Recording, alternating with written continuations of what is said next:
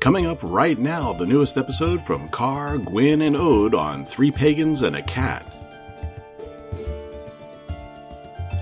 Look at how a single candle can both defy and define the darkness. Welcome to First Steps Candle Magic, the 43rd episode of Three Pagans and a Cat. Our opening today is courtesy of Holocaust victim Anne Frank. You may call me Ode. You can call me Carr. I'm Ode's father. Mary Meet. My name is Gwyn, Ode's mother. So we're talking candles today. We are. Before we do that, we have some housekeeping things to That's do. true. Before we do anything, I'd like to apologize to our listeners for the fact that this is coming out on Tuesday. Cara and I were both sick on Sunday. I am still kind of feeling sick, so I'm here with peppermint tea and hope and optimism. You've got Balthazar backing you up, Um, and over I've got there. Balthazar backing me up and probably causing trouble later. Give- giving you good kitty vibes. Uh-huh. So that's why this episode came out a little late. Now we have our usual housekeeping stuff that we need to do. It's the first episode of the month, so we read the names of all of our patrons. That's right. Except for our kittens, who don't get their names read because that's the only thing cats get is that they get their names read. But we love you, kittens. All 12 of them. We do. We do love we our do. 12 kittens. We love our kittens. All right. So our cats are Amber, Friar Alveridge, Cindy Bark, Gary Bearstorm, Anna Reflection, Jasmine Ray Bell, Kathleen O'Sullivan Cook, Marcella M., Megan Sokolov, Michelle Kokolek Burkett, Susan Dahan, Tani Allen, and Zacchaeus. Those are our cats. Those are our Those are our cats. cats. Thank you, cats. We love you, cats. Our hunters are Aries, Amanda Hicks, Ashley Brock, Brandon Summit, Charles Howison, Delilah Darge, Darby Lockridge, Aaron Mao, Henry Wodenhouse, James Smith, Jessica Helmer, Jessica Jones, Joe, Kay Kremer, Carly, Laura Loki, Lee Lynn, Leanne Stevis, Marika Mullen, Meredith Kenton, Mistina, Nadia Ratchford, Nicodemus Tibbetts, Quinn Ann, Robin Archer, Rona, Sarah Bunder, Stevie Thompson, Susan Johnson, and Squeaky. Jesus Christ, we have a lot of We hunters. have a lot of hunters, and we love you all. Our leopards are Akaneko, Elizabeth Mays, and Emily Hagelin. And we love our leopards. Mm-hmm. Our tigers are Crystal Potinen, Alora Driver, Lorelei, and Rel. We love our Mm-hmm. tigers. and our Jaguar. Justin Stanage. And a special thanks to Kristen Zacharias, who donated a mic to us. That's right. Which we haven't been able to use yet, but we have plans. We, will. Yes, we have, we plans. have plans. plans, and schemes, but it'll have to wait until, Until July. after, yeah, until after uh, Michigan Pagan Fest, That's which is right. coming up in June. Coming up June in 20th June. through the 23rd is Michigan Pagan Fest. And we are going to be there for the whole thing. We're Yep. going to be, in fact, broadcasting live on YouTube throughout the entire event. Yep. That's right. So if you haven't liked our YouTube channel, now would be the time to do it. Yep. And Because if subscribe. you can't go to Michigan Pagan Fest, here's a chance to see what goes on, Yeah, to sort hear of from a bunch of the people. Get and get a a vibe for the experience. Yep. That's right. Yep. That's Because right. we really enjoyed it when we went last year. we Yep. loved it. It was great. And we know that Akaneko is going to be there. Yes. Mm-hmm. Uh, for every day. That's right, Akaneko. So you better come and sit with us in front of the Mm-hmm. mic. Yep. So we can actually have Akaneko live on Right. YouTube. That would be awesome. And that's in Belleville, Michigan, for anybody who's in the area. People do travel from all over the Midwest for That's this. right. Probably, I would say, between six and 800 people there, roughly. I don't know. It's so I don't hard to. know, maybe Over more. all those Could be days, Uh, more. yeah. it's so hard to It's estimate. hard to estimate. because not everyone's there for the whole time. Right. and Right. Some people camp. Some people are in the hotels. Right. it's hard to say. So, it's, but it's just a- a, big event. It's really well attended. Yeah, it takes place at the I think Wayne County Fairgrounds. That Mhm. is correct. Yep. and they always have good classes and good speakers, and it's just it's a fun experience. And their vendor tent. Oh, it's is enormous. Gargantuan. It's Tent, a vendor- tent is inaccurate. It's, not a vendor tent. barn. Uh, It's a barn. It Yeah. is a vendor barn, and it is filled to capacity with so many cool things. Mm-hmm. Yep. They do We a spent really nice job. An there. incredible amount of money in there last year. Uh, last year, I think I think the defining purchase for me last year was a protection amulet Yeah. that I got from uh, Shadow Bear. Oh, Shadow Shadow, Bear. Bear. Yeah. That's right. That's From right. Shadow, Bear, and Bear. which I still wear and uh, and use every time I'm doing any kind of reading or going into any kind of uh, magically charged That's activity. right. But lots of really cool things there. And uh, in spite of what Carr thinks, we did not spend as much as he seems to think we we did. Anyway. Anyway. Now that we've done the maintenance stuff, Yep. or at least the beginning of the maintenance stuff, so we're doing another first steps episode, which Mm-hmm. is where we talk about subjects that are sort of assumed knowledge in pagan communities, where someone will just tell you to go do something and not explain it because they assume that you know, but you're so new that no one explained it to you, and That's right. no Yeah. one ever will explain it to you because exactly right, 'cause they're always everyone gonna just assume, you know- assumes And someone every- has even the- already Yeah. told you. Even so in, in their some eff- of the books, it- Yeah. they assu- it's assumed knowledge. so in their efforts not to be condescending, they just leave you confused. so first steps is the series we're doing where we try to rectify some of that, where we try to find the subjects that are assumed knowledge and explain them. Yep. As And best so- to the best of our ability. Right, Best of as our best we ability. can. As This one will be very interesting for me because I know absolutely, absolutely, Nothing. absolutely nothing about this. yeah. So this first steps is candle magic. It's a very commonly recommended. It's actually Um, considered the easiest form of magic for a beginner to perform. Yep. But the thing is, I think people underestimate the power of candle magic because it does have a simplistic vibe to it. Right, but it's very versatile. But is very versatile and can be extraordinarily powerful and successful. And I'm going to make it even more versatile later. in my Yes, segment. Bar has plans. Oh, we cannot wait for you to hear this. yeah, some of our segments are really good. No spoilers. No spoilers, but you're going to enjoy Car's Feast Table this time. That's we, we right. certainly do. The what's what I think is interesting about candle magic is that although it's very versatile, I do think because it's considered a beginner skill, a lot of people put it away after a time and they sort of stop using candle magic or they just sort of fold it into like as a minor component of a larger ritual, and that's fine. It's fine to outgrow things or to find that they Sure. don't work for you anymore. But I do think a lot of people are just sort of underestimating the value of candle spells, especially if when they started, they did candle spells without really knowing what they were doing. That's true. And so they didn't have like strong or consistent results. Mm-hmm. You know, they move on to other things as they become stronger magic users, right? Right. Mm-hmm. Stronger witches, and then never go back to candle spells to see if those are still useful now that they know more of what they're doing. That's right. And I think the thing to keep in mind too is that candles have been utilized in ritual and uh, and in magic of various forms Mm-hmm. and in religion, and in religion in various cultures throughout the world for centuries. Mm-hmm. It's not, you know, candles. The the great thing about candles is that everybody's going to have a, at least one candle in their home. not necessarily. Birthday candles if nothing else. Not necessarily. You don't think so? No, I don't think everyone's going to have a candle at hand, but it's very easy to get. Mm-hmm. Oh, they're candles. very easy to get. Yes, That's, that's, what the true. dollar store is for. Exactly. You don't have to go true. anywhere special or get anything fancy. You can literally go to the dollar store and get like six tapers for, you know, three bucks or whatever. Yeah.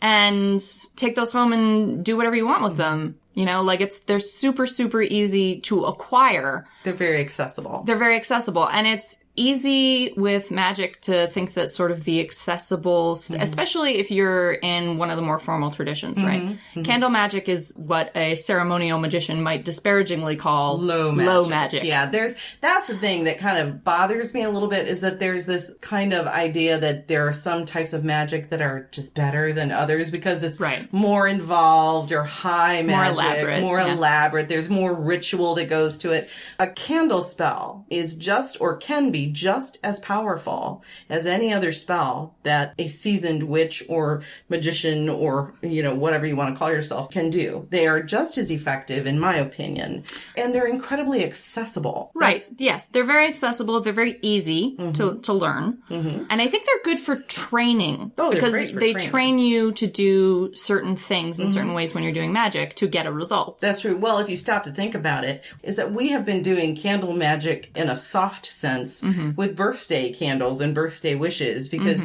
you know, what do you do when you blow out the birthday candle on a cupcake or a cake? You have the child close their eyes, imagine their wish, blow it out, and then when the candle is blown out, that means their wish has, gone out into the ether. into the ether to become reality. Hello, that's the basics of magic right there. That So- really that and that genuinely is like a simplified sort of folk magic it is. version of candle, of candle magic. Absolutely. And so I think that's why it's nice for for a beginner to start with a candle spell or to start with candle magic and then realize that you can you can do more with it as you become More uh, proficient. More proficient efficient. Okay, so I think one of the things that was cool for me with Candle Magic was that you can do like uh, Jackie Smith's place Coventry Creations, Right, right? yep. And so candles are kind of pre-done for you in that. Right. It That you know, is true. So the intention's already put into them by practitioners who know what they're doing, Mm-hmm. and they're designed for certain things. So it's really easy to go like buy a prosperity candle and use that. and they usually come with instructions, even. Right, exactly. So For like, you here's know- how to burn this so that it do the thing. Right. Well, and when we talked to Jackie when we were at convocation, one of the things that she said she wanted to do with her Mm-hmm. candles is to make them more accessible for people who were not necessarily witches, but were interested Mm-hmm. in magic, interested in understanding more about it, and bringing that magic to them in a very acceptable, um, In a way that's not, in a, Underst- lo- uh, in a form that's not scary. yeah, exactly, a very recognizable way. And so I think that's Because very successful. So, burning things, right, is a very standard way to sort of release an intention. Mm-hmm, A lot of witches, especially a lot of more practiced or seasoned witches, burn things in a cauldron, right? Gwyn has one. Mm-hmm. Yep. Gwyn has a cauldron that she burns things in. It's part of her process. Yep. But that can be sort of scary and intimidating, look very and feel very witchy It for does. someone who doesn't know, for someone who's very, very new and maybe not super comfortable with the idea of accessing magic. Mm-hmm. People light candles on fire all the time. It's a Absolutely. very, very controlled flame. It's a very mild flame that's 100%, or, you know, well, a fire person would say that fire is never 100% in No, your it's true. control. But uh, it, it's that it's very much in your control. It's as much in your control as any fire can be. And Mm-hmm. there's a And so beauty. it's exactly and There's there's, a a beauty, beauty to and it. there's there's a kind of comforting Mm-hmm. quality to a candle. People use candles in their homes Mm-hmm. just casually. Well, and that's So why they're so they're not scary in the same way that burning things in a cauldron is That's scary. right. A lot of people who are still in the closet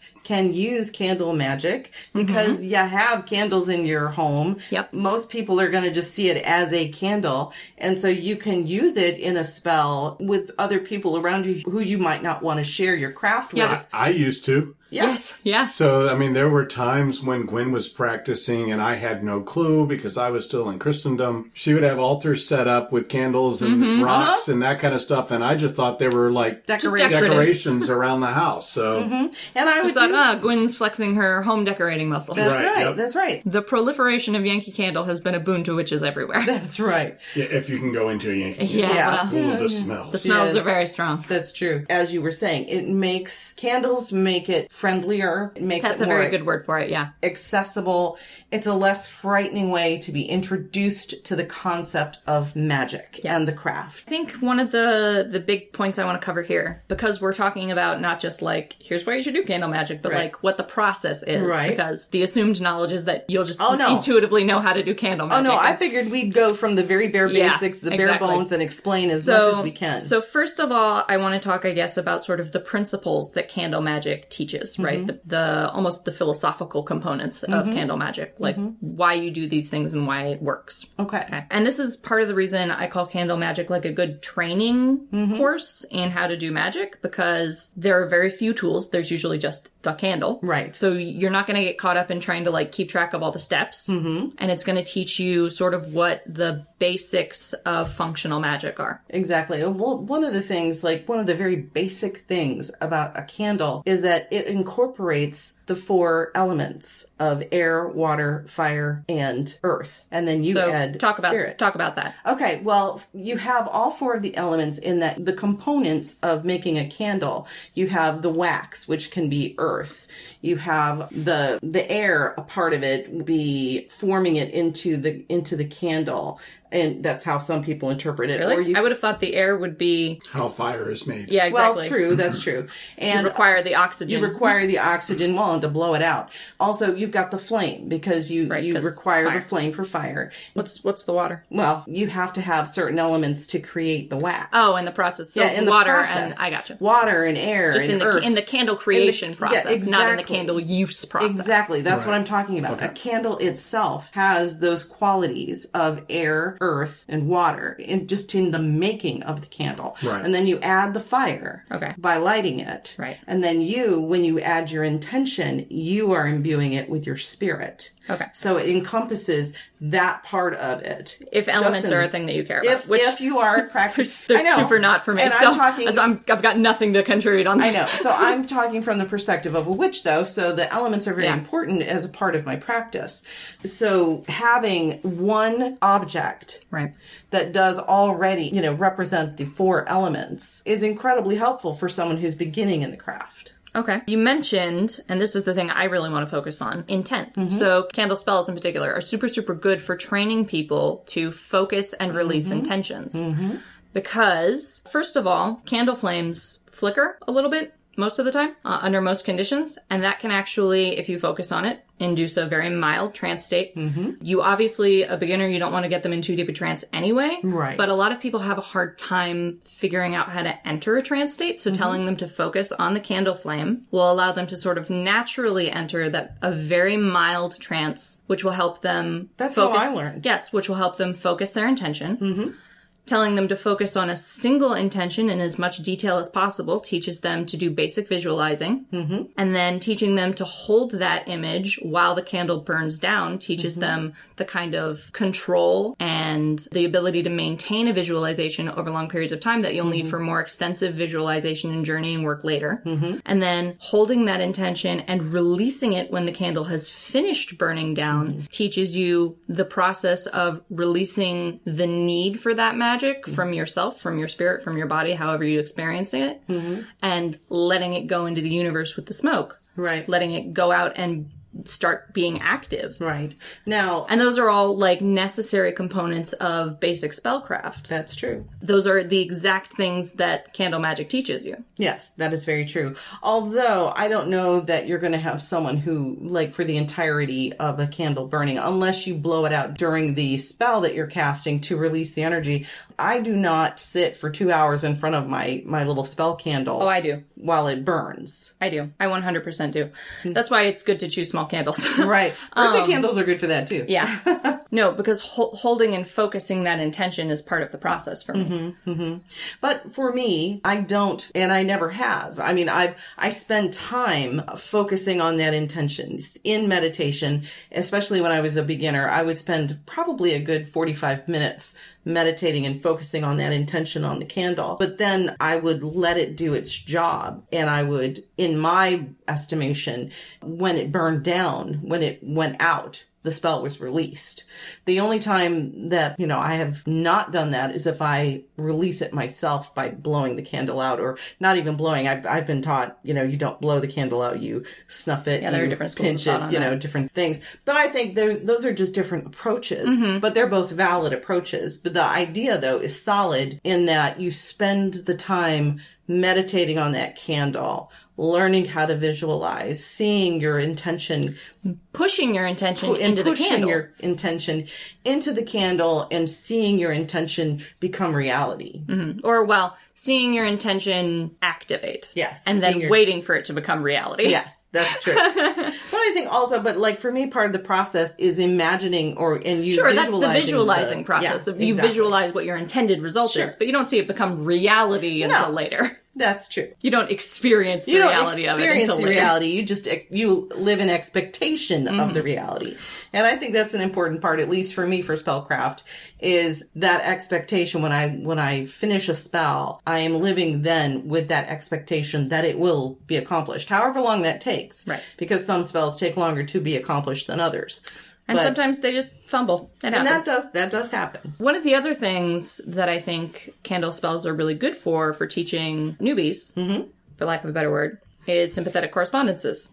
Yes. Because most candle magic, one of the basic components is going to be the color of the candle. Right. and, And that's, that's- a, that's a way to sort of learn early correspondences sort of internalize those and then you can branch out from them when you're more comfortable working And I think, especially for a beginner, I think it's good to start with your basic white candle and black. then Black or is fine black. too. Black is excellent. And then, as you are moving and growing and learning, you start adding in those correspondences. i disagree i like using using different correspondences even for people who are very new because they'll let you start getting a feel for the different energies of those correspondences. That's true. I think that's and, true too if you purchase a candle from Yeah. Mhm. somebody who does from candles. from like a pre-made candle. Mm-hmm. from a, because they already have that color built in. yeah. They've already So it thought helps- about all these Right, correspondences. so it helps you learn based on somebody else's. That's true. Somebody And- else's system. system, it yeah. basically depends on how many steps do you want to take to for some people i think it's good to start them off with a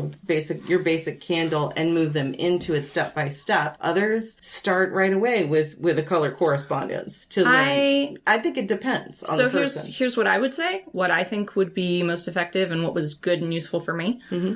was to just get a whole bunch of chimes Mm-hmm. in various colors, candles. and not even do magic with them, but just burn them down and process, focus on them as I was burning each color down, Mm-hmm. and focus and process on what that energy felt like, Mm-hmm. so I could pull it up again later when I needed it. that's a very good idea because that way you understand the energy of Mm-hmm. that color itself So explain a chime candle because until paganism for me, Mm-hmm. I had no idea what the fuck a chime was. I knew what a votive was. I knew what a taper was. I knew what a pillar was. No clue what a chime was. Didn't even know there was a thing called a chime. To me, that's a bell that makes a noise.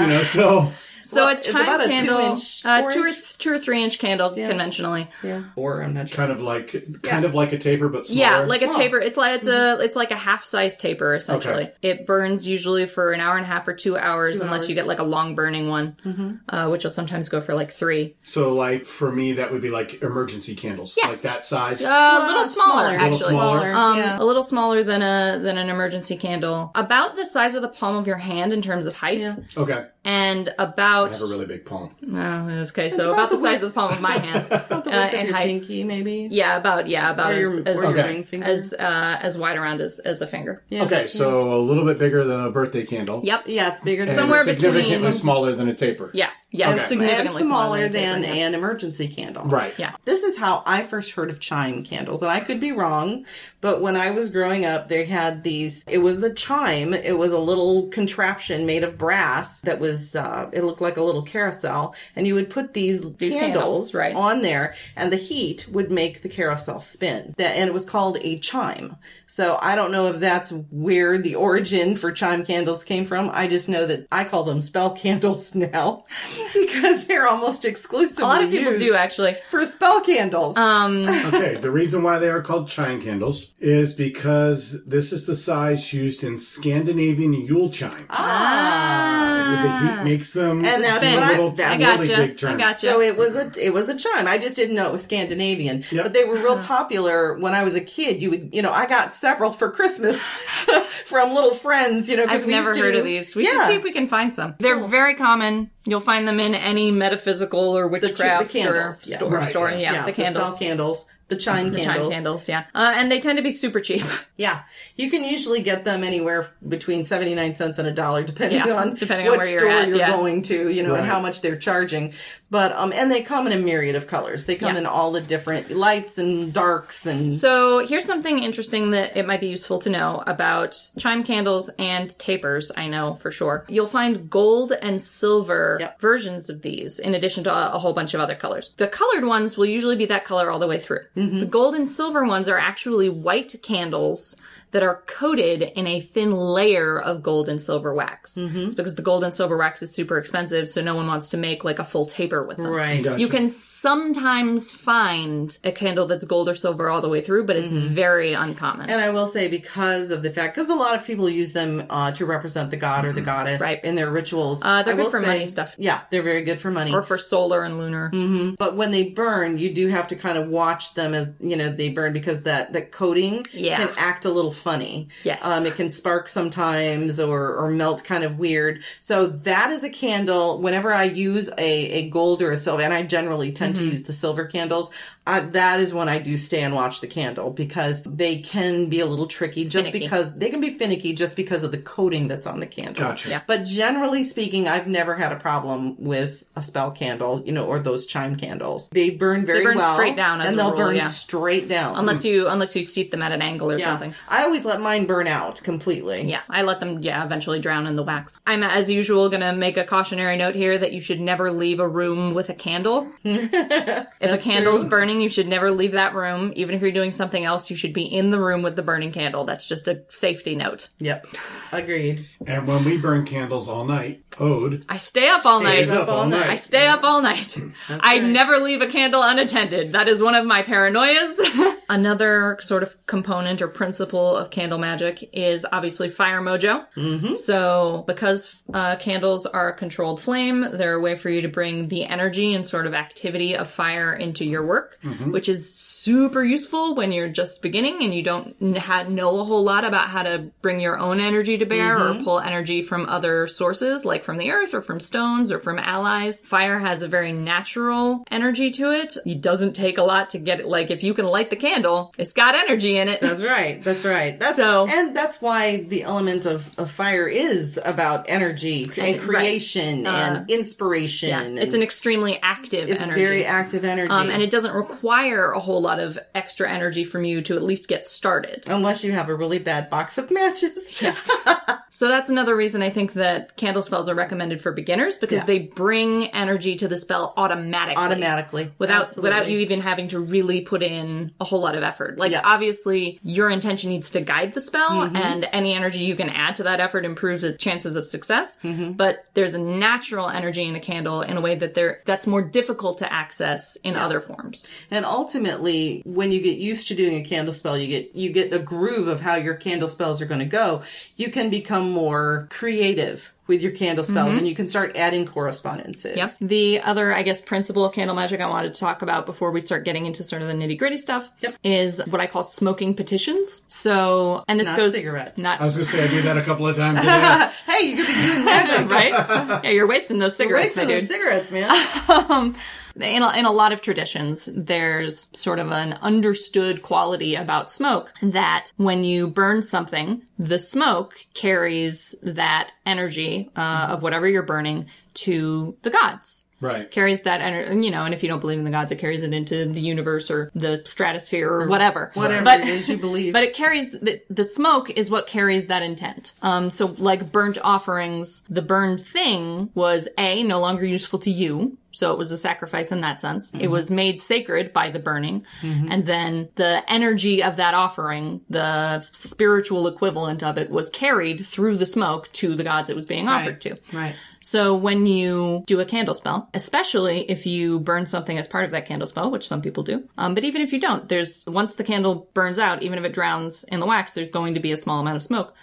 Part of, for me at least, uh, doing a candle spell is because I sit with a candle the whole time it's burning. I hold on to that intention, I hold on to that action and that energy and that spell until it burns down, and then as soon as the smoke goes, that's it the spell is activated it's the petition has been made the request is out there that's one of those things that i think is not necessarily consciously acknowledged about candle magic Mm-hmm. but it's a piece that's rooted in a much much older Right. and more widespread tradition So you want to make sure you get a candle that doesn't burn too long. yes You well Oh, don't want a six-hour candle. Unless it's a spell that requires a longer, longer period charging of burning, period. a longer Gotcha. charger period, and we can talk about that in a minute. yeah it's time for Gwen's Garden Gems. I get to go first this Yeah, time? yeah. Woohoo, Thrilling. That's very exciting.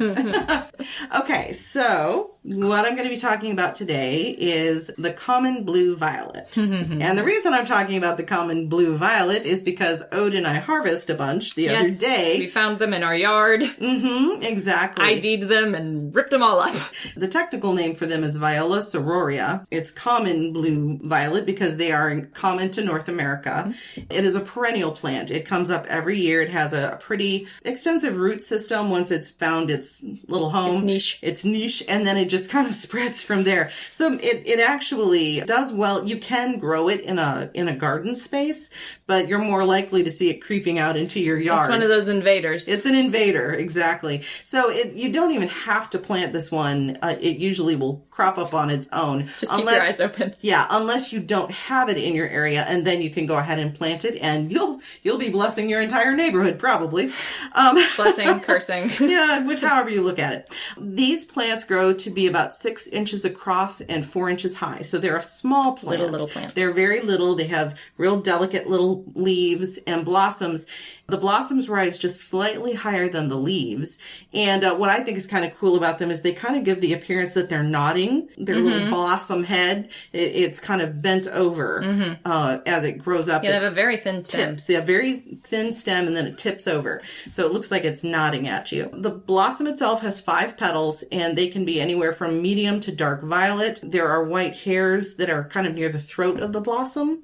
And the cool thing about wild or common blue violet is that they the leaves and the petals are edible. Hmm. You can you, you can put them in salads. Um, you can put you can candy the flowers and put them as garnishes on cupcakes and cakes. A lot of people Hmm. just like to use them. eat them. or just eat them. We've because- mentioned this before. Magical flower eating. I'm a fan. that's Yeah. right because um, my understanding is is that they have kind of a, a sweet flavor to them. They don't necessarily have a strong flavor, but there's a sweetness to them, and they also don't have really have a strong scent. There's not a Just scent. sort of gently floral. Yeah, they're just gently floral. But they do bloom from mid to late spring for about a month and a half. They prefer partial sun or light shade, so you'll often find them growing out from beneath trees into your yard, which is what's happening in our yard. They do like prairies, woodlands, lawns, parks, um, you know, Anywhere. pretty much anywhere. Well, any place that has like ground cover, but Yeah. not like not like super shrubby and Exactly. Brushy, you exactly. know. You can also add them with chamomile or lavender to make tea. You can include violet in a tea. And then magically, they actually do have some magical properties. They're affiliated with the planet Venus. They are associated with nymphs in the Odyssey.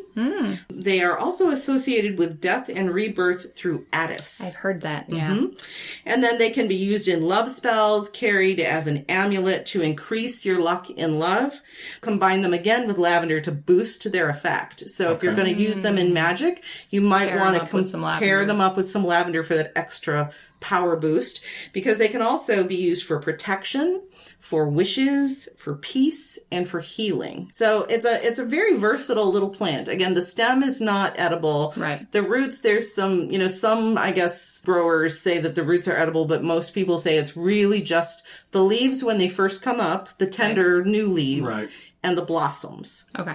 So And fo- uh, then- focus on eating the flowers. Right. And Eat the please pretty parts. Eat the pretty parts. And do make sure you are picking common blue violet, Yes. wild violet. They're different from African violet. African violets are not, Not edible. edible. They are they would be poisonous. And they Right. look very different. They're and they do. They look very different. But you know, you just want to make sure that you are wildcrafting A very specific, a very violet. specific violet. And they are very easy to spot. And once Mm-hmm. you see them, it's like just a little blue veil all over your yard. You It's- notice they're one flower, and beautiful then suddenly you realize they're everywhere. and they're and they're beautiful. It it really Mm-hmm. kind of perks up a yard. So that's it for Gwen's Garden Gems. Wow, you are really hitting the high notes Uh-huh. this time, buddy.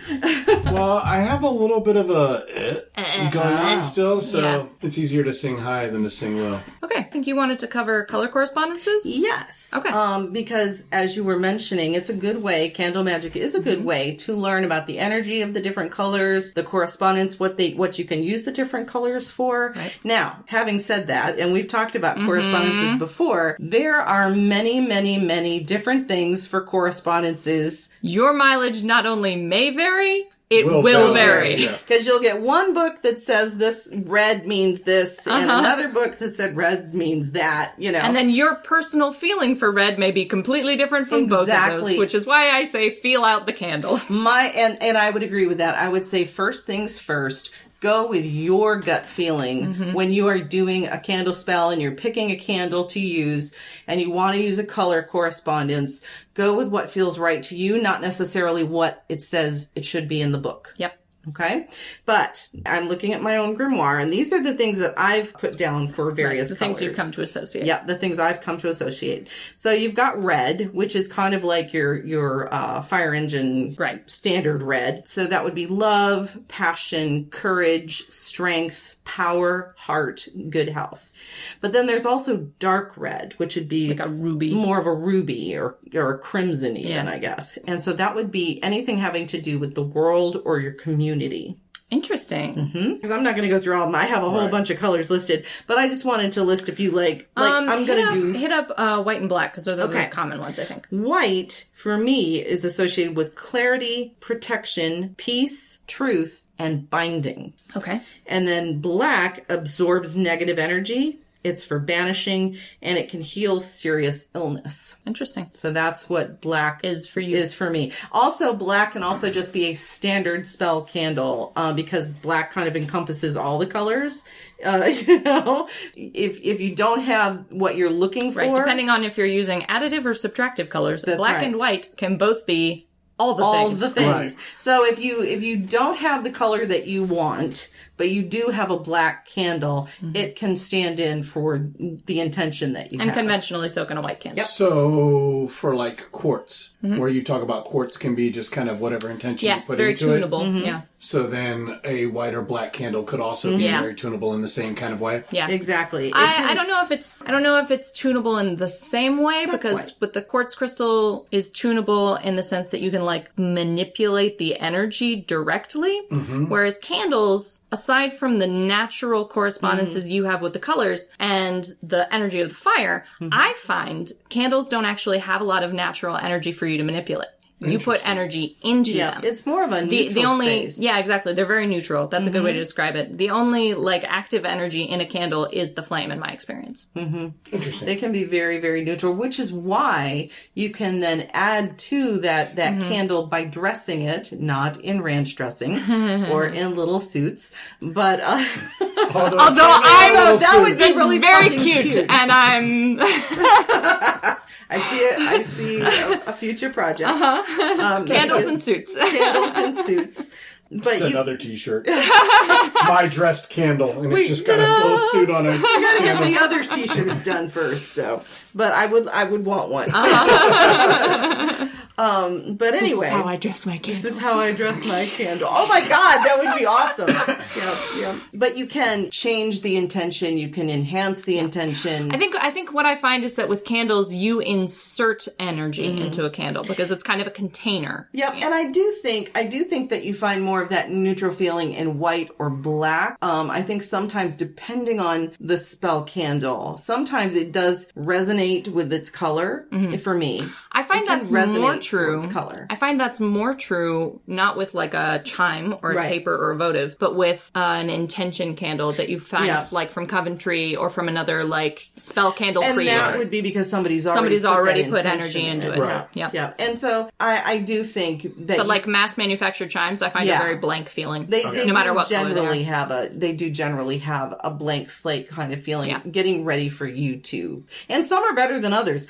I've had Yes. some spell candles that I'm just like, yes, give me more, give me more. They're perfect. I'll take four thousand. take Thank four you. thousand of them, and then I've had some who, for whatever reason, Right, and it's not because they don't burn well. and it's not because it's they just- burn fine. It's just they just don't work as well. But did you get very far? You said, "Give me more, give me more." Ah, Mr. Grease over there. We've been hearing a lot of Grease at Arts and Craft recently.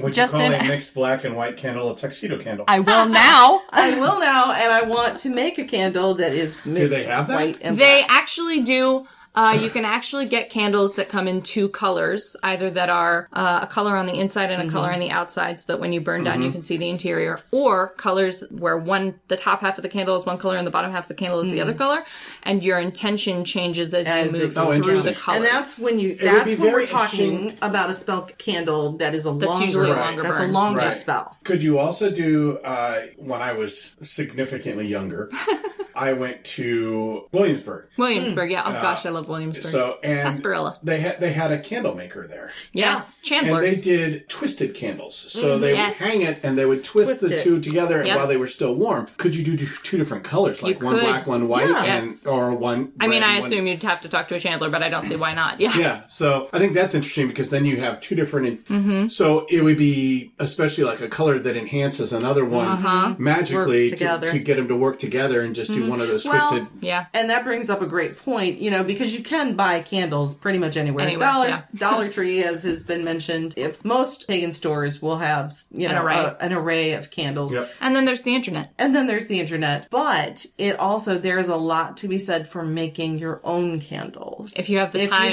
and skill. time, skill, and want to shell out the dough for For the for the materials. materials, Yeah. Right. There, if you have a really particular spell, Yeah. That needs a and lot of oomph. that le- needs a lot of oomph, then that would be a time to create your own candle. Yeah.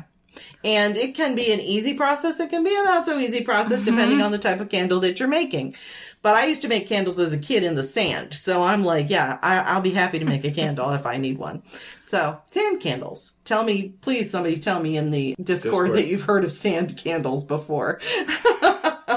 All I can think of is candles in the sand. Well, that's Candles in the sand. that's basically what it is. but- yeah, no. When I was a kid, my little friends and I, the the little flame monsters that we were. Yes, you were we had- dangerous. yes, we were.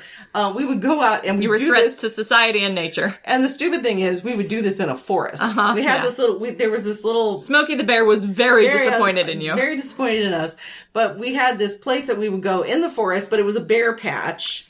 with the little trees Yeah, around with it. the trees around In the it. backyard? No, no, no. This was over in our my neighbor's yard. oh, okay. So this is completely Different grove. different grove, but it was a grove, and so we would dig holes because we had in Michigan, especially in that area where I grew up, the ground is very sandy. Mm-hmm. So we would dig holes, and then somebody would start a little fire.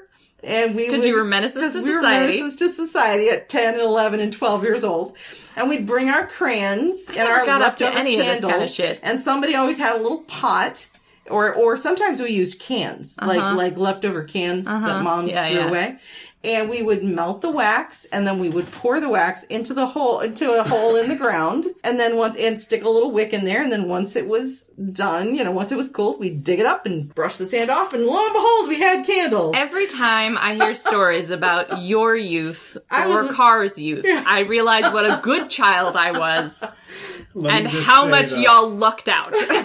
Let me just say though, I never made candles in the sand, but I did light my mother's perfume on fire on Uh-huh. the stove often. That's so true. yeah, That's true. I was a very good child. so i was also a girl scout so i knew how to to make a fire without it being You say that, but know. no, you didn't.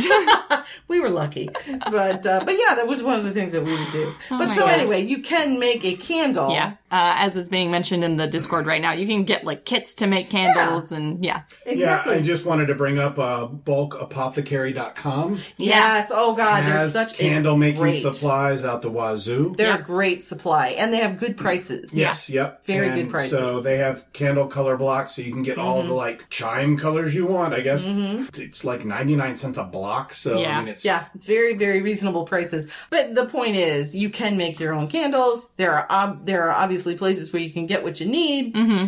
so but if you don't want to go to the trouble and the and you just don't have the time right.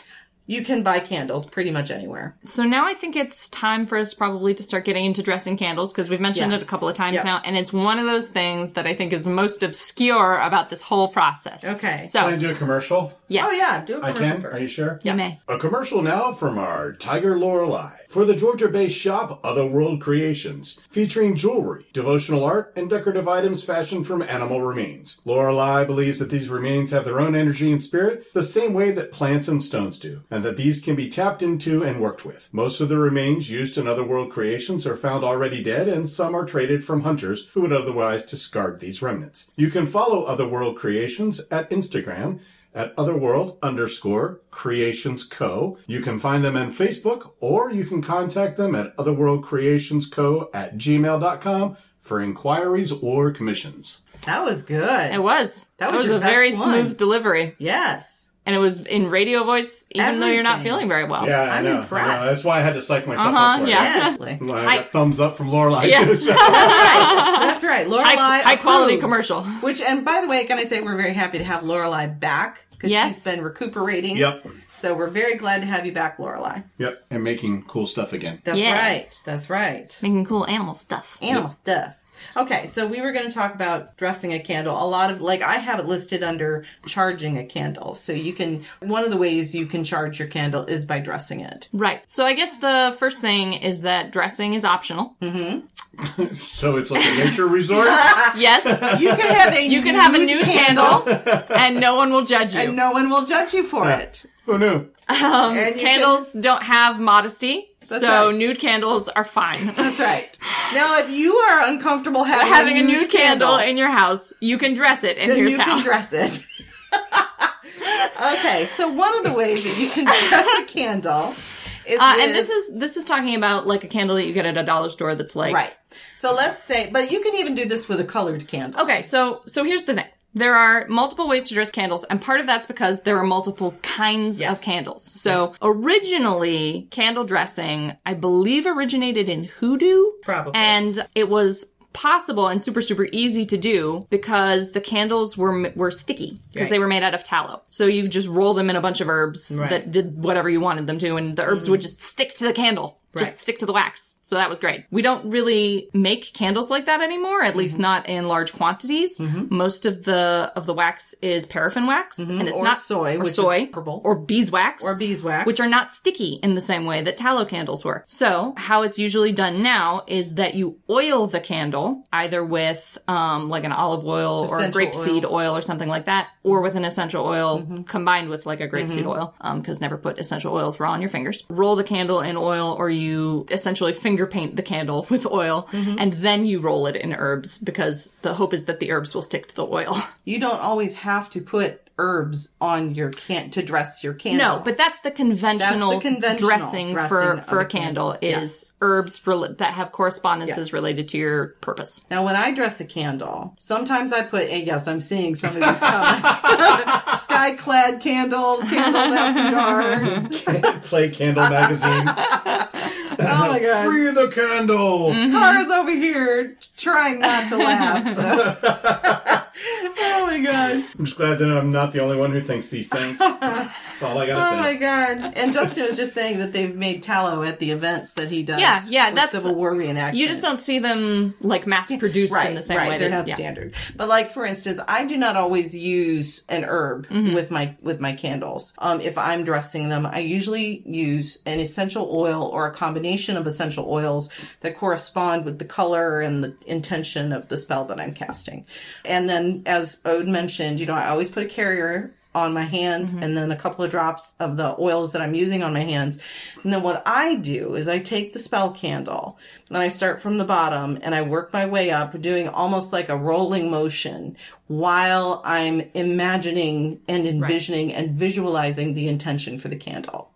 And then I'll do the same thing going back down. And then I'll hold it in my hands with the oils and visualize the intention.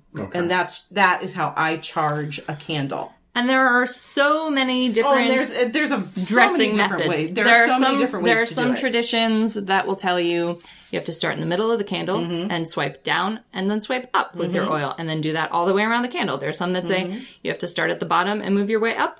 And always move from the bottom up. And some that say start from the top, Top down. and down. Always top it down. really does depend on one. If you are in a tradition where they teach you a specific way to do it, do it that way. do way. it the way your tradition teaches you. But That's as why a traditions exist. To But have as a rules.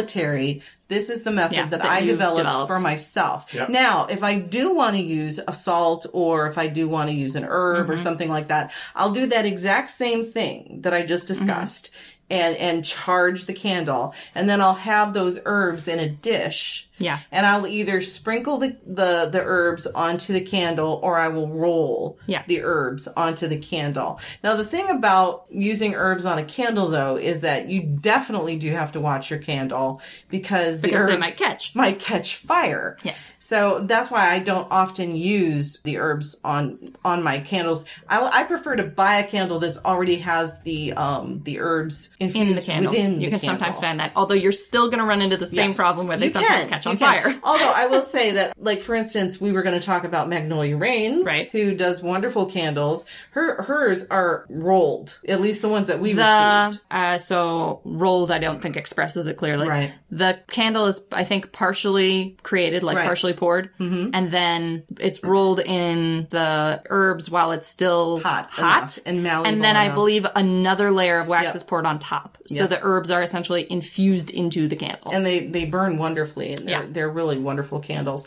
Another thing you but can that's do like an advanced technique. That is an advanced technique for somebody who knows what the fuck they're doing. Uh-huh. And Magnolia Reigns knows, what, the, fuck, she's, doing.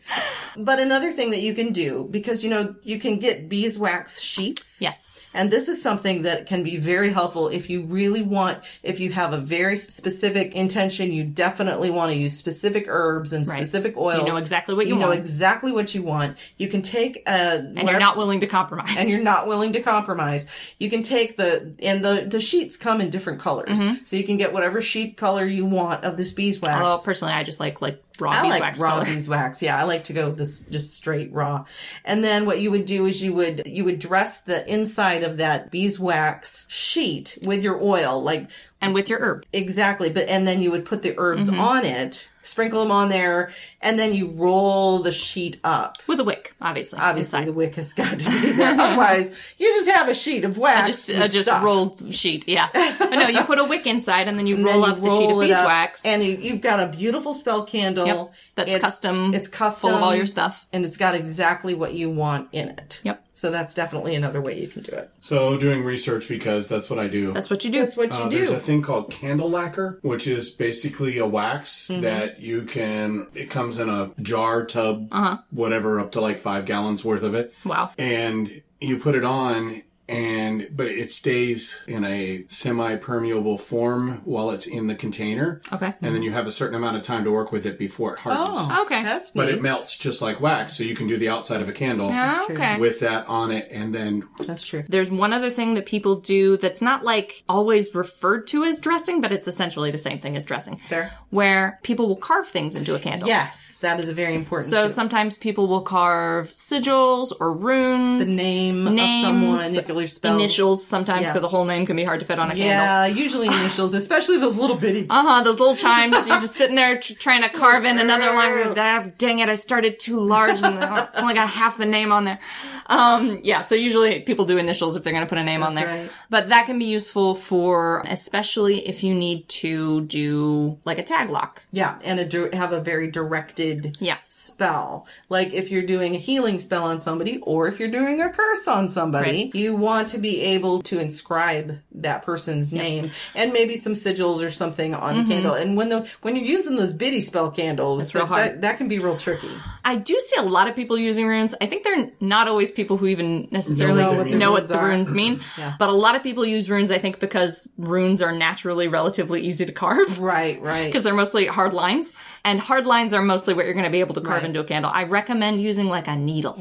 You can use well, you can use a needle, you can use a safety pin. I've had a lot of people be like, "You should be using your athame," but No. that's so hard to do. But what I use, I actually have it is a clay shape. Uh, yes, a clay tool. a, a clay tool Yeah. that has a very fine point that I use exclusively now for carving into my candles. Which I think you inherited from me from back when I actually did clay things. nope. No, it was we actually my purchased own. it. Oh, okay. Yeah, I, I used to do I used to do some work in clay. That Yeah. was one of You my. can that's actually- one of the only tools that survived. I think. You can actually get those uh, those little like clay sculpting tools super cheap. Real cheap. At like Michael's. Yeah. Yeah. and they'll cut through candle wax, no problem. Absolutely, I, it's one that it was one of the best things I ever did. Yeah. was was getting that because I tried a paring knife. yeah, and I they're mean, really it- the, these kind of tools are really designed for doing this Yeah, kind of detail work. exactly. Which is, an athame generally is not. not. Yeah. They're usually much larger, and you're gonna more likely chop off your finger, Hurt yourself, yeah. So get something and then dedicate it toward Yeah, just to doing this purpose. to doing this purpose. I just thought of a great thing to do. Qua. So Paul's now making those metal uh, wands. Yes. candles, and they have super sharp points on them. Ultra True. sharp points. Almost needle like. Yes. And so that might be a good thing. to That do might a be candle. interesting, yeah. Yeah. Yeah. Especially if you get one, because he's making uh, some that have like a wooden handle Yeah. uh, and then a, a relatively shorter iron point. Yeah, It's extremely so Paul, sharp. And like I know that in uh like certain like I brought up the safety pin because I know with certain like hoodoo traditions and some other things, Mm-hmm. Yeah. various sharp objects are used Yeah. depending on the type of spell you're you're doing. doing, so it it depends. If you are practicing hoodoo, obviously you're gonna you're gonna follow. If you're really that. cursing a bitch, go get a rusty nail. That's right. You know, go follow the what you're what you're meant to be doing. Mm-hmm. So- Do some research, Right. Obviously, know what the fuck you're doing. Don't get but tetanus. It's time for reviews. That's fair. That's fair. Okay. Speaking of talking about Speaking different of candles. So, what we're reviewing today is the Magical Fire Assistant candles from uh, the Sealed Bast, which is the store owned and operated Akaneko. by Akaneko, That's right. uh, one of our longtime patrons and Yep. friends. That's Yeah. right. And we actually received these candles at our hand fasting, which Mm-hmm. we had last weekend. Yep. Yeah, Car and Gwyn got handfasted uh, for Beltane, Mm-hmm. and I was present. That's right. Yes. You were one of the maidens. yeah, You were I one of was, the I was, assistants. I was participating in the ritual. Yeah. Yep. So anyway, we got these candles as a gift. Thank you again to Akaneko Mm-hmm. for this beautiful gift. There was one for each of us, and they're really unique candles. Yeah, they're uh, they're a very interesting shape. Uh, I'm pretty sure they've been Hand dipped. Hand dipped. They're sort of. That one's speckly. It is speckly. Mine is speckly. I explicitly requested the speckly one because I like the look of it. One It's is like a little it's bit like more a really solid. skinny pear shape. Yeah, kind of. or a carrot. They're irregular because they're hand dipped, so each one Right. is unique. Very different. They don't stand necessarily. No. Um, You would have to sort of level off the bottom of them, or Of this kind, because this is she this does kind. do Yeah, she standard does a variety. tapers as These well. are She these does- are just we, we got the, the the fancy hand dipped ones. we got the fancy one. But what I would actually suggest is you can get um like a pillar stand that has a little uh, skewer in it essentially Mm-hmm. Oh, yeah. Yeah. to hold. Just So stick you it on would there. yeah, I would just stake this on a on a pillar skewer. I think the other thing you could do is if you melted the bottom, Yeah. you could And then also just make stick it would straight to stick the it surface. straight Right. to the surface, and the, the melted wax would help it to stay. help it stick. Yeah, Yeah. We actually saw someone do that at Arts and Craft the other day. Yeah, yeah. I've Uh, seen them it was do that a couple times. Yeah, it's. I was. Uh, I'm always impressed when people are like, "I'm just going to melt this candle over another candle and stick it where I want it." I don't know why that impresses me, but it does. Well, I'm just 'cause like, it's- "Wow, little you things rebel, in you." it, it's solving a problem. It's like, I Uh-huh. yeah. need to stick this candle somewhere. I don't have a holder. Okay, Mm-hmm. that'll work. And it works really well. Yep. Mm-hmm. So we received these candles. They're really vibrant, um, Very like vibrant. red orange color. Yep. and they're also circled in a thread, which you are meant to cut to Yeah. release the energy. Oh, interesting. Yeah, so they have a, a red and white thread wrapped around them three times, and then knotted, and you cut that thread to release the energy. As you light it, yeah, as you as you light it, and they are or before you light it, I suppose. right. It's hard to do both. Hard to do both.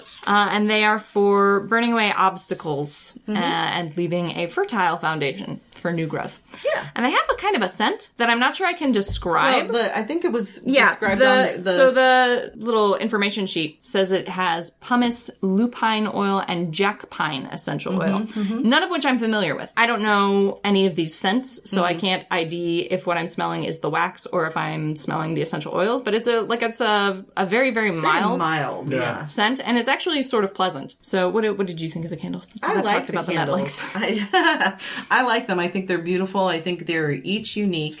Yeah, each one is And- different. The one I, like I said, the one I explicitly like claimed as soon as I saw them was the speckly one. But there's like a stripy one and a Right. feathery and one. Akaneko totally knew you'd want the spectacle. Oh, Yeah. yeah. absolutely. and it, it makes a wonderful gift, to be honest with you. And it's what big. It's about the s- the it's same about the length same as length as a spell chime candle. Yeah. Yeah. Yep. it's just significantly thicker. yeah. yeah, But it is about the same length as a as a chime candle, and so it's a it's a lovely hand created Yep. with intention Mm-hmm. gift. Yep. Unfortunately, at this point, the Etsy store for Akaneko for this candle Yeah, is, uh, brand is on vacation right now. right, it's on hiatus. They're on hiatus. Um, but it is www.etsy.com backslash shop backslash the sealed bast And I'll b a s t. and I'll take a picture and put the information up. And so that way, just kind of keep an eye on, on the Etsy store and hopefully eventually we'll get some candles up there for people to get because Mm-hmm.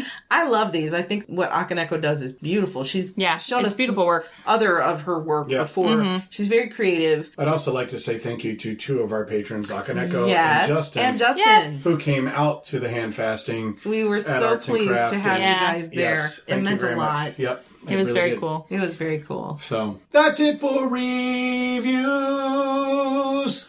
You know, Excellent. Mm-hmm. for being ill, you are really in good voice tonight. Maybe I should be sick more often. I don't recommend it. No, I don't recommend it. All right, so now we're going to talk about different types of candles because there's more than you may have even realized, as evidenced by Car not knowing what a chime was. So there are tea lights; those are those little little candles that are Metal base usually. yeah, they're or they're plastic. or plastic, can or be sometimes plastic. sometimes they're not even That's in a true. container. Sometimes you'll find them loose. They're little flat discs. yeah, little flat discs, about maybe half an inch tall. Unless you get a six hour burning one Right, and then in which they're case probably they're a little taller. Out, it, maybe two inches. Yeah. Uh, then there are votives, Mm-hmm. which are I always struggle with how to describe a votive. They're I, I always want to describe them as like V shaped, but they're not really. They're not really. They're kind of they're l- a little wider at the top than they are at the bottom. yeah. yeah. Conventionally, although sometimes you can find one that's just They'll, flat straight they'll down. burn a little longer. They'll burn for about four to Three or five four hours. hours. yeah, depending. It's two Depending. to three tea lights stacked on top of each other. Basically. Basically, yeah. basically. But it's got kind of a tapered shape to it. most of the time. And unlike a tea light, like you know, especially if the tea light comes in its own little like metal dish, you, you definitely want some kind of a holder, holder, for yeah. your Votive. votive because it will melt You'll Yeah. want into a puddle. into a puddle. Yeah, you'll want a candle holder for everything except a tea light that comes in a metal dish, and basically. you can get a, a, a dish for or a you can get a votive holder. votive, holder. They have glass votive, They have yeah. hold- Yeah. but you know what? I'll, a lot of the times I just use a, a regular saucer Yeah. for for mine. Um, it works just as well. sort of the next candle up is the chime, which Yeah. we've talked about. Mm-hmm. I think the next candle up from that basically is a taper, uh, Yeah, not I- counting an emergency candle. Yeah, you got your middle, which is the emergency standard. but you're not going to find that in as many colors and things. Well, actually, that's not true because Pat and Paul do s- they Oh, that's do true, they do, sell yeah. that standard, Which I think they call emergency household style. candles. Yeah, they call them household candles, and they come in a variety of colors. Yeah. But I don't think all stores sell No. them. So Pat and Paul's, you know, arts and craft is a little unusual. Yeah, and that you They're- can get that It's household unusual to size. find that size, but they'll burn for probably five or six hours. Yeah, probably. Uh, and then a taper is the very tall candle that you're Yes, probably tall, familiar with, skinny, skinny. dinner dinner table Yeah, candles. yeah, uh, and those will burn for seven or eight, Well, it depending depends. on the quality of the It taper. depends. The only pro- and the problem though that you'll get with especially with a taper, unless they're dripless, Yeah, as you get those long get runlets They get of yeah, they wax. melt, and you get the long running. Now it can look really cool. It looks very goth. very goth, very cool. But that is something to consider. then the next one up, I think, is pillars. Yes, Like a standard, yeah, and then unconnect- you've got disconnected different pillar. You've got different sizes. Yes, of pillars. come in a range of sizes. I'm not even going to try to describe the sizes that pillars come in. They're just bigger than You got tapers. l- small, medium, and They- large. Exactly. They they tend they're they're wide candles. Yeah, they're as kind a of rule. squat They're squat usually, unless they're very tall. unless they're very tall. Sometimes you can get a very tall pillar. Kind of have tall pillars on the altar right now. the range of sizes for pillars is incomprehensibly Yeah, large. there's so many different So kinds. just anything bigger than a taper essentially is, It's a probably pillar, a pillar. probably. And those, the biggest problem you're going to run into is uh, they get hollowed out if you Yes, don't they do. if you don't burn them very carefully. So the way to burn a pillar candle is that you must burn it until the wax melts all the way to the edge of the Mm-hmm. candle. If you blow it out before then, or if the candle is improperly made, the wax will evaporate in the center but not burn out to the edges, and you will end up with a hollow wax shell in Mm-hmm. a wick that is like six inches and then down. you end up you, and then have, you have to, chop off the top it of off it. and, and It's or, a mess. or it'll it'll um, It'll drown the wick. it'll drown the wick or it'll create a little rivulet out Yes. the side and then you got a mess now one thing i did learn from jackie from coventry creations is that it does depend on how the candle is yeah, made. it comes down to it comes manufacturing. down to manufacturing skill yeah, yeah. Trimming the edges is significantly easier, and I learned this as a A wild child. yes, a wild child would be the right thing. I was thinking, thinking juvenile Wow, delinquent child. is sticking a knife in the flame, Yeah, Mm-hmm. heating up and then then just heating it up, and then just Yeah. Yep. So that's the the only real problem with pillars is that you're liable if you're not very careful with your burn, uh, or if it is not manufactured correctly, to end up with a a candle that essentially eats itself. I would say say if you're gonna, you know, i- if you're gonna invest in a pillar candle, Yeah. invest Actually, in a pillar. invest in a pillar. Invest in a Because it's pillar. going to burn for significantly longer than all of these other candles. Exactly. The only time I've not had that problem, I've gotten some of the best glass pillars. Those are Yes. pillars that are that are in a glass casing Yes, already. The- Those- some, and again, you'll find I've these in had a good luck with variety of those. Mm-hmm. sizes. Um, Yankee Candle, you'll probably be most familiar with, Yeah. uh, is the kind that comes with a, like a lid, Right. And it's like a big squat jar Right. full of wax. But so what Gwen's talking about is essentially like a six or seven inch tall glass tube Yeah, with a candle with a in it. candle. And the thing with those glass containers, Those have their own problems, yeah. yes, yes, the glass sometimes you know overheats and shatters. Thermal Well- shock is a problem. And you do have to have, make sure that you have some kind of a candle lighter, like one of those. Yeah, because you're not long neck you're not thing. going to be able to get a, uh, You're a not- match in there. Once you, yeah, once it gets to a certain level, you can't use a lighted candle. yeah. I mean, it's a mess.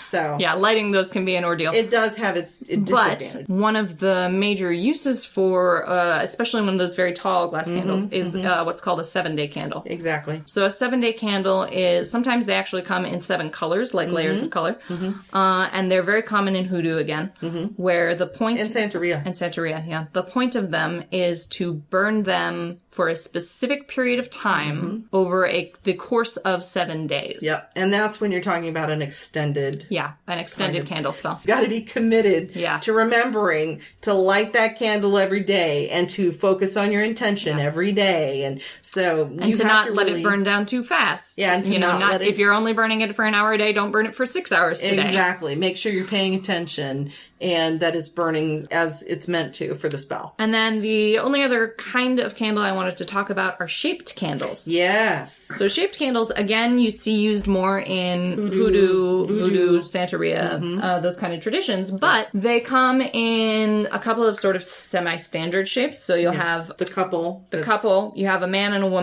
Mm-hmm. uh, you have an entwined couple. delicto. Right. Speaking of nude candles. Yeah.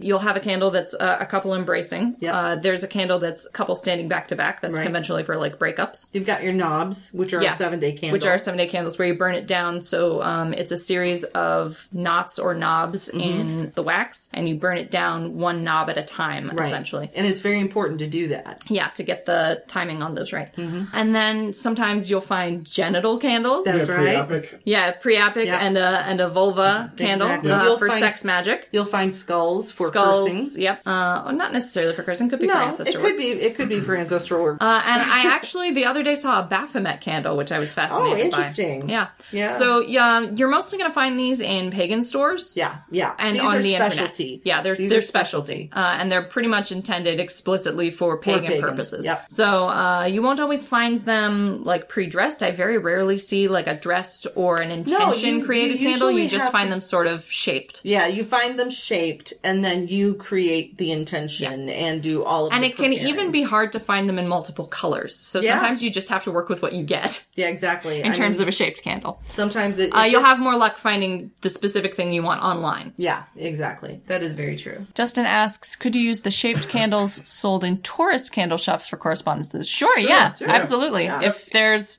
a shape that works for you for something you're doing, yeah, that's that's absolutely going to work. Yep. Uh, all that matters is that it is a correspondence to you. Yeah, exactly. So if you go to a regular store and you find a shaped candle for, I think, uh, who is Mm-hmm. Yeah, it? Lorelei has a Lorelei has a cat-shaped one. cat shaped candle. You know, you can use a candle Mm-hmm. for anything, whatever shape it is, if it corresponds to what your intention Right. is. Although bear in mind that some of those tourist shaped candles, right, are not actually intended to be burned. Mm-hmm. That's true. So, like, I have one that's the shape of a, a bunch of wolves, and if I lit it ever, one wolf would burn in a very messy fashion, and the other two would be completely untouched because the candle is not designed to burn. Right. Right. So bear that kind of stuff in mind when you're doing uh, a shaped candle. The ones that you'll find in pagan stores have Mm-hmm. They're actually been designed, designed to to Mm-hmm. burn, so they're actually going to do it correctly. Um, That's not necessarily going to be true with what you find sort of out in the wider world. But if you find something that works, absolutely go for it. I think I've also haven't I also seen some sh- like you have candles shaped like a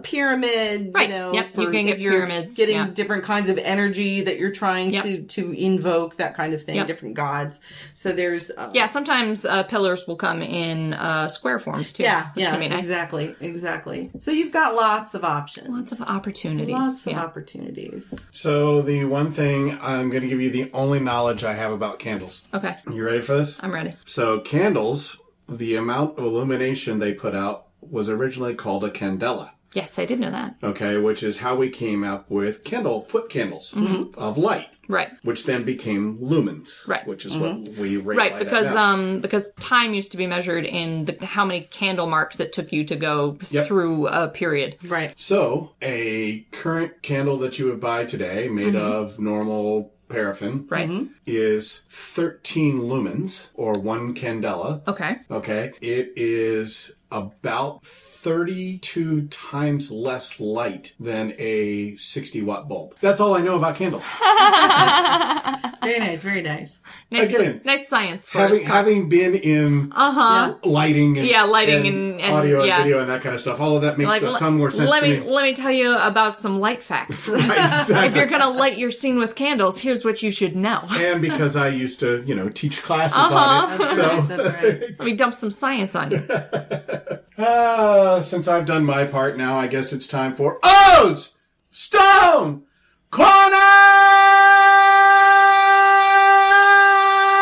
Corner! So what you talking about today, Ode? Today I'm talking about Desert Rose. Woohoo!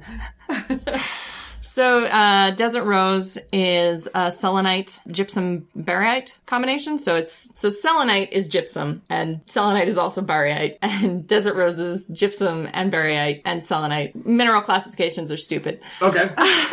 So the mineral mass of baryite and gypsum is essentially combined during moisture evaporation. Desert rose specifically is created due to the environmental pressures that you find in arid sandy areas. Okay. So high winds, high heat, and the presence of a lot of sand. The sand particulate gets mixed in with the mineral mass, and because of the conditions of the wind, usually it forms into these flat circular plates in what are called rosette clusters. Okay. So instead of forming like spars, like selen- like conventional selenite does, uh, it forms these sort of muddy-looking little rose shapes that sort of grow up in these irregular formations in deserts. Right. So it grows up looking like a little, Like little- like little strange little little, little roses. rosettes, yeah, um, little petals essentially of mineral that just sort of grow uh, in and around each other. Interesting. Yeah. Kind of like coral. Yeah, a little bit. A little. It looks a little bit like coral. Yeah, Uh, especially in sort of the the untouched formations that you that you'll occasionally find. It can come in brown, tan, cream, or white in, in color. The white is actually sort of the natural color of the gypsum baryite. Selenite is colorless, but desert rose is opaque, so it presents as white. And then as it gets sand particulate mixed into it, uh, and as the presence of iron increases in the area, uh, it gets sort of muddier and browner and orangier looking, so rustier. Uh, so you can find desert rose in that whole range. And then it has a very sort of chalky quality to it because selenite, particularly desert rose selenite, is a 1.5 on the Mohs scale, which is very, very soft. Right.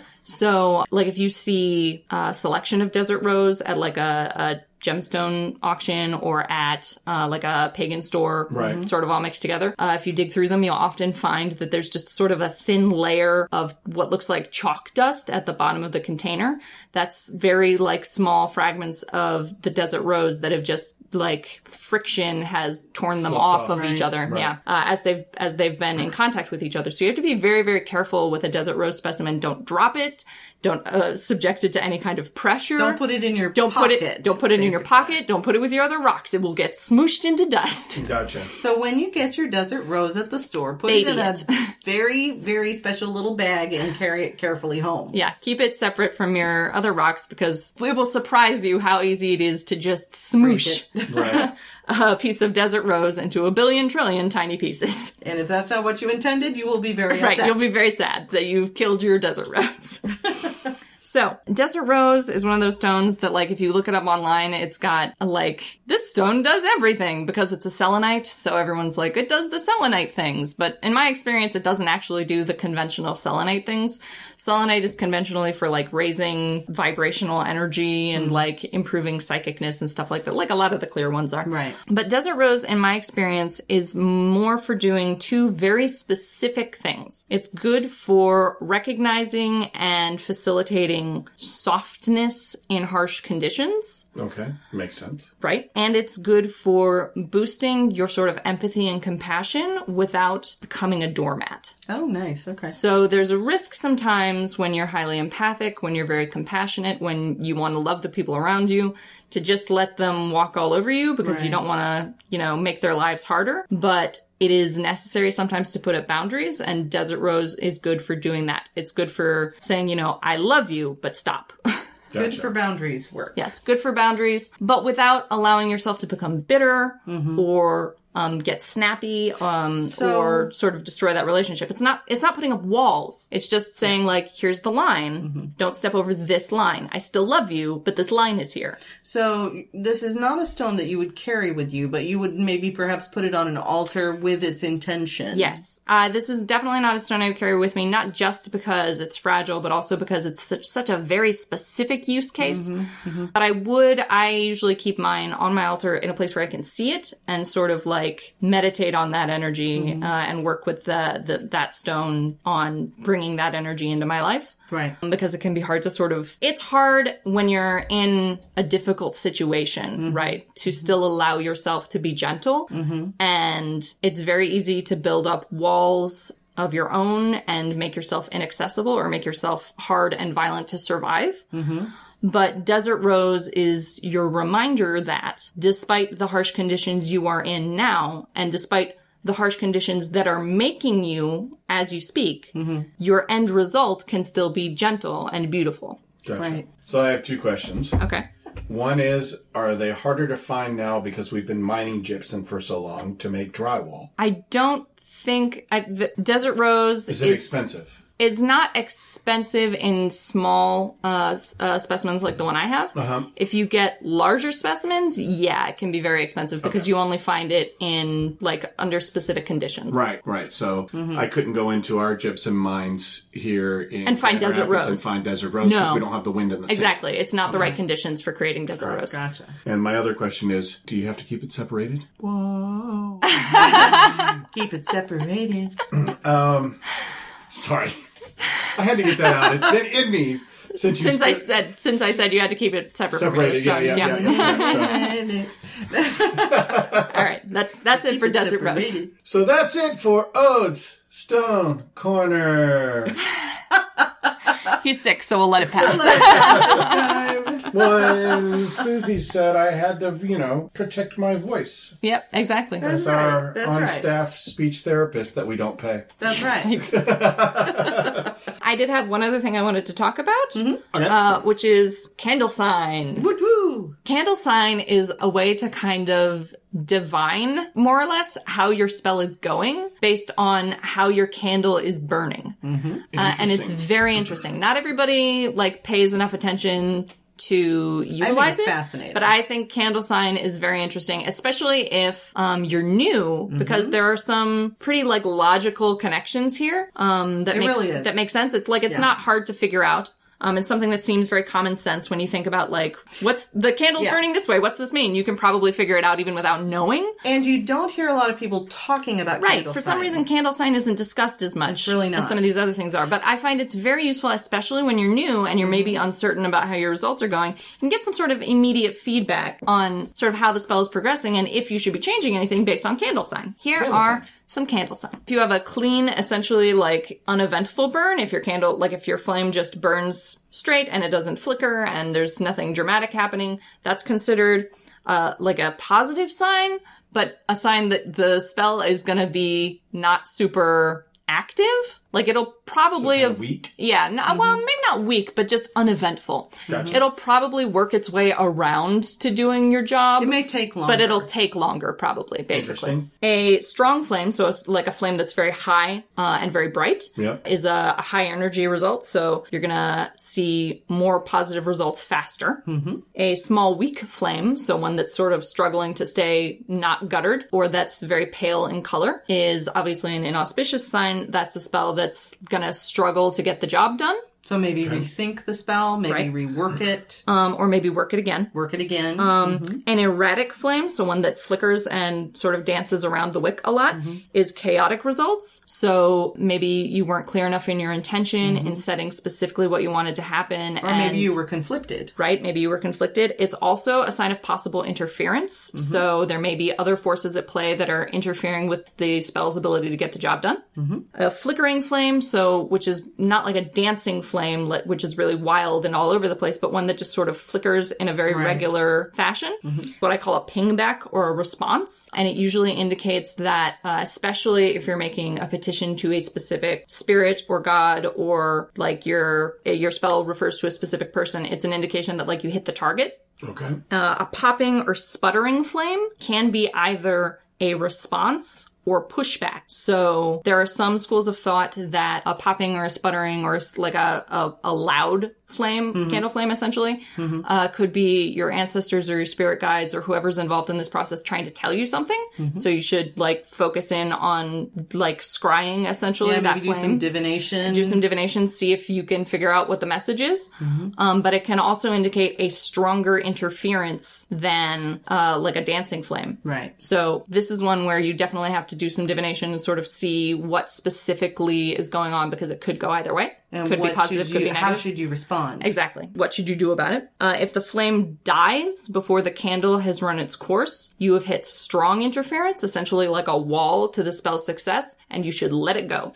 You should rework the spell entirely. It's not Mm-hmm. Because- uh, going to work as is. Right, because for some reason they, it's just Yeah, it, it hit a wall. it hit a wall. I, and if it, my my personal opinion would be like if you do a candle spell and it dies twice, don't do that spell again. Right, It's not a, the in, result is not intended. exactly. If you have a spell candle that you're having a hard time extinguishing, so if you only wanted to burn it for a specific time but you can't get it to go out, Mm-hmm. uh, that's a sign that your spell's not done working its course yet, and you should keep working on it and keep going and let it burn a little Let it burn longer. a little longer.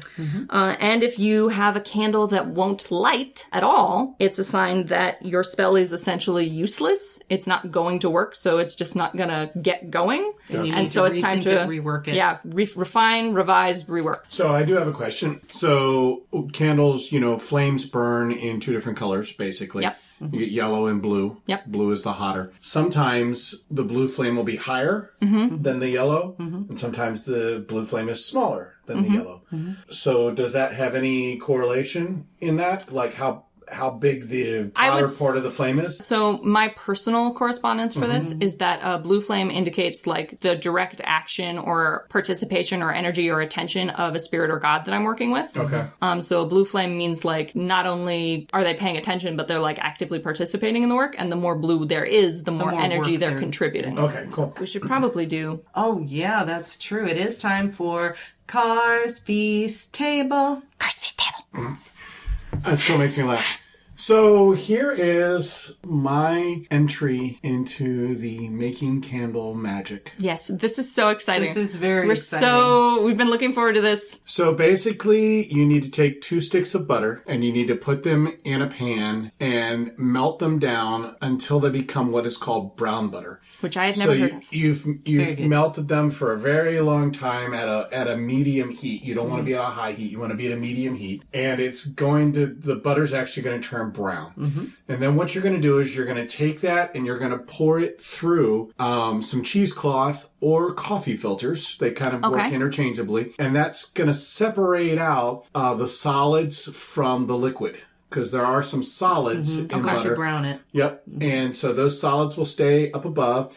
If any of it escapes through, feel free to just kind of it spoon out. that off. And what you come up with then is what is known as ghee. In this case, Mm-hmm. brown ghee. That's G H E E. And then you're going to take that and while you're making it, while you're putting it in the pot and boiling it, you're going to add herbs to it rosemary, garlic, Lavender. lavender, whatever you need. Salt. Yeah, Salt. salt. that you think will taste good, right? Or that you need for your magical. Mm-hmm. Right, for your working. magical work. Yep. As long as it's Um, but- edible. This is an Edible edible, correspondence herbs. correspondence. So once you've made this butter, you're going to pour that. So two sticks of butter will make three uh, votive size candles. So you need to have some empty votive holders. So yes, people, you're making butter candles. Mm-hmm. So you're going to pour this into this thing, and then you're going to you will have already purchased wicks, and you can buy wicks that have that are made with ghee. Mm-hmm. So they're buttered wicks. It's still cotton on the inside, but the outside, the burning it's part of butter. it is actually butter. ghee. And you put those in there. Then what you do is you have a dinner party, Mm-hmm. and you invite people over for dinner. And you light these candles around the table, right? Right. So you wait for the butter solidifies essentially The once butter- you pour it the into the butter votive. hardens, right? and yes, Lorelai, we're talking edible candles. Isn't So- that awesome? so then you you light these, you let them melt down, and then when you bring out the last course, Mm-hmm. you say, "Okay, now pick up your candle and pour it over top of your meal." Obviously, you Mm-hmm. take the you know you blow out, out the wick and you Yeah. Right. take And the you- wick out. And you pour your candle You pour- over your meal Right. to taste. That's right. And we were talking about there's so many things. This is this would be I- wonderful family magic, kitchen work, you know, I kitchen witch magic, Desperately want to do this for the Stop next it. silent supper. silent supper. I mean, Silent suppers should be done in candlelight anyway. right. So there are so many things you can do with this magically. Mm-hmm. And we were talking about you could do it for a dessert type of thing. If you want to do a sweetening spell, Yep. you could do it, you know, make this candle that has Cinnamon. cinnamon, lavender, Nutmeg, nutmeg, Sugar, yep, and sugar, then pour it over, and then pour it uh, over baked, apples apple, or baked yep. pears or apple pie, even, Yep. you know. And uh, I just think it's a wonderful, wonderful way to incorporate 'Cause you not candle only- magic into your cooking. Not only do you do the candle magic process of the put your intention into this candle and then light Right. it on fire and then wait, but then you consume, Mm-hmm. You consume that it. magic. Yep, exactly. As well as the people that you are intending to affect with your magic. Mm-hmm. It's good shit. I'm very good into it. shit. I'm Good shit. very into this. Very, very cool. I'm very excited to try this. This We're is gonna this try is for maybe mid- Car's best feast table It is ever. the best I'm feast table. so excited about We're it. going to be making these candles for midsummer for our midsummer meal. And now Very a nice. commercial from our Tiger Yes. Crystal for Apothecary Teas. This shop produces fragrant, aesthetically beautiful teas to delight all the senses with handcrafted tea blends from white to red to green. Right now, Apothecary Teas is featuring floral spring blends like Atlantis, a tropical sea of Sencha green, lemon peel and butterfly pea flower, natural lemon extract, and natural lime flavor. If you're looking for something with a healthy component, Elder tea might be for you with white tea, elderberries, elderflower, cornflower, and natural blueberry flavor. Find them at apothecaryteastore.com or on Facebook at Apothecary Teas LLC. Very cool. Yes. And now let's get to the questions. Do you ever feel like your candle should be dedicated to a specific purpose or can it be multi use? okay, so I think there's different. There's schools different of schools thought. of thought on this. I only ever use a candle for one purpose Mm-hmm. until, and this is a thing that's specific to me maybe, I offer to tier things that have served their purpose and are now incomplete. So, spell candles that have burned down so far that they can't really be lit anymore, I offer those to tier. Broken things, essentially, I offer Right. to tier. That's a Who personal was it? gnosis It thing. was a, a, one of the Norse gods. He's one of the Norse gods. those who might not know. Right. That's so that's uh that's a personal gnosis thing that I offer those things to tier. So my spell candles when they've run their course go to tier. Otherwise, I only use a candle for one purpose, but I might use it for that purpose multiple times. So I have ancestor candles that I keep on my ancestor shrine. Right. I only burn them to commune with my ancestor, but like I use them on multiple occasions. Right. Yeah, I would I would say that's probably what I do as well. Is if it's a small spell candle or if it's a pillar that it has a specific purpose, it's going to have one intended purpose. Mm-hmm. Yeah. Right. But for something like on the ancestor altar, for something like I I now have candles for my specific deities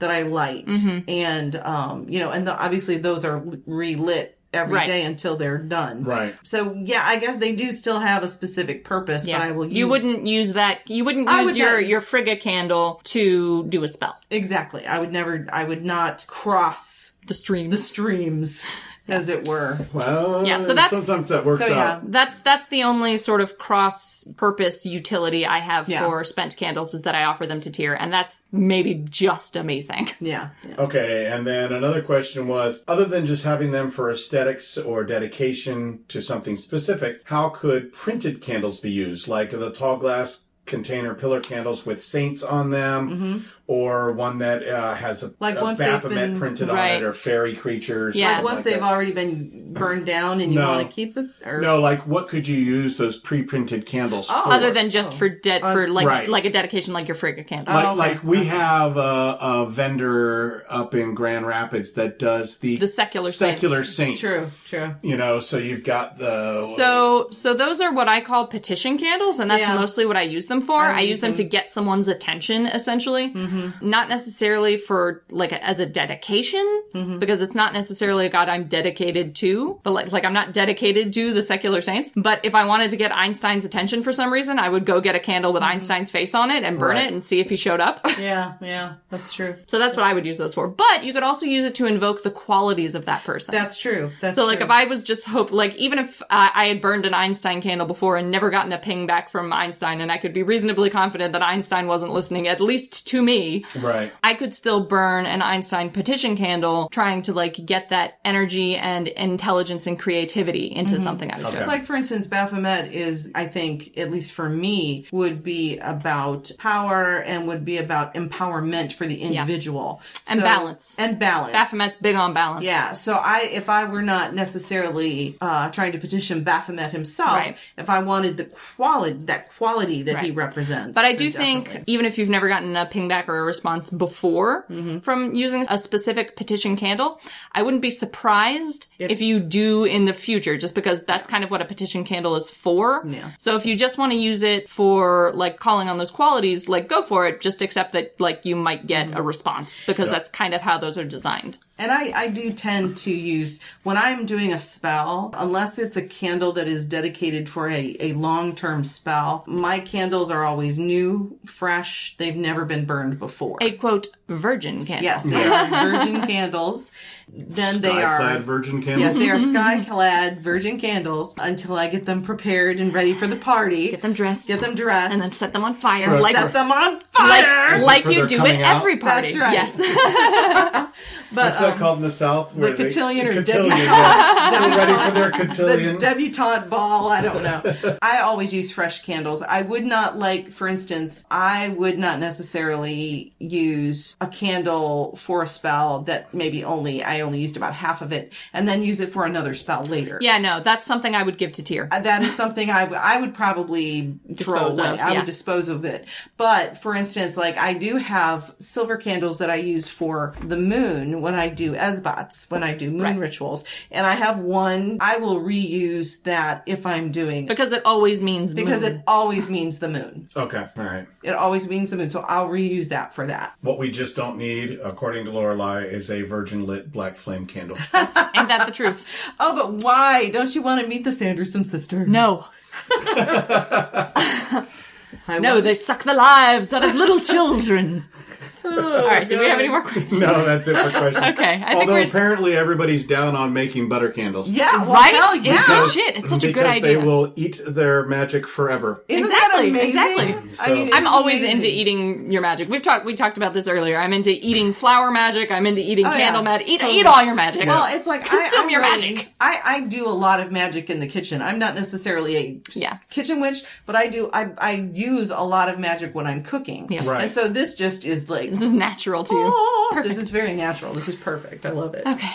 So the good news is, like, you can put your flowers in the butter candles. Yes. Ooh. And- right. So I would love to put like a f- like a f- an edible flower in the base of the votive thing before you pour the butter Yep. Yep, on. yep. I'm very into Yeah, that. the- We're gonna have so much fun with this. The original one I saw was actually uh, they put Yeah, it was lemon uh, peel. l- lemon peel Oh, how- in the bottom of it, and then when you put the wick in, you kind of have to stir it Yeah. around a Yeah. little bit so that the lemon Disperses. sep- Disperses, disperses yeah. some. But yeah, So cool. I'm very into this as a, just as a concept. so Okay, okay, I think we're done. and then if you want to find out more about us, go to www the number three pagansandacat.com, and all of our stuff is listed there. Flinked. But Coming soon, coming soon. Yep. There will be a Three Pagans and a Cat channel on, Patheos. Oh yeah, that's, That's right. coming. That's coming very That's soon. right. We're Yep. being moved out of the Agora channel. They kicked us out, and they're giving Yeah. us our own channel instead. Yep, So, that so- We, we so they can stop seeing us in their in their main channel.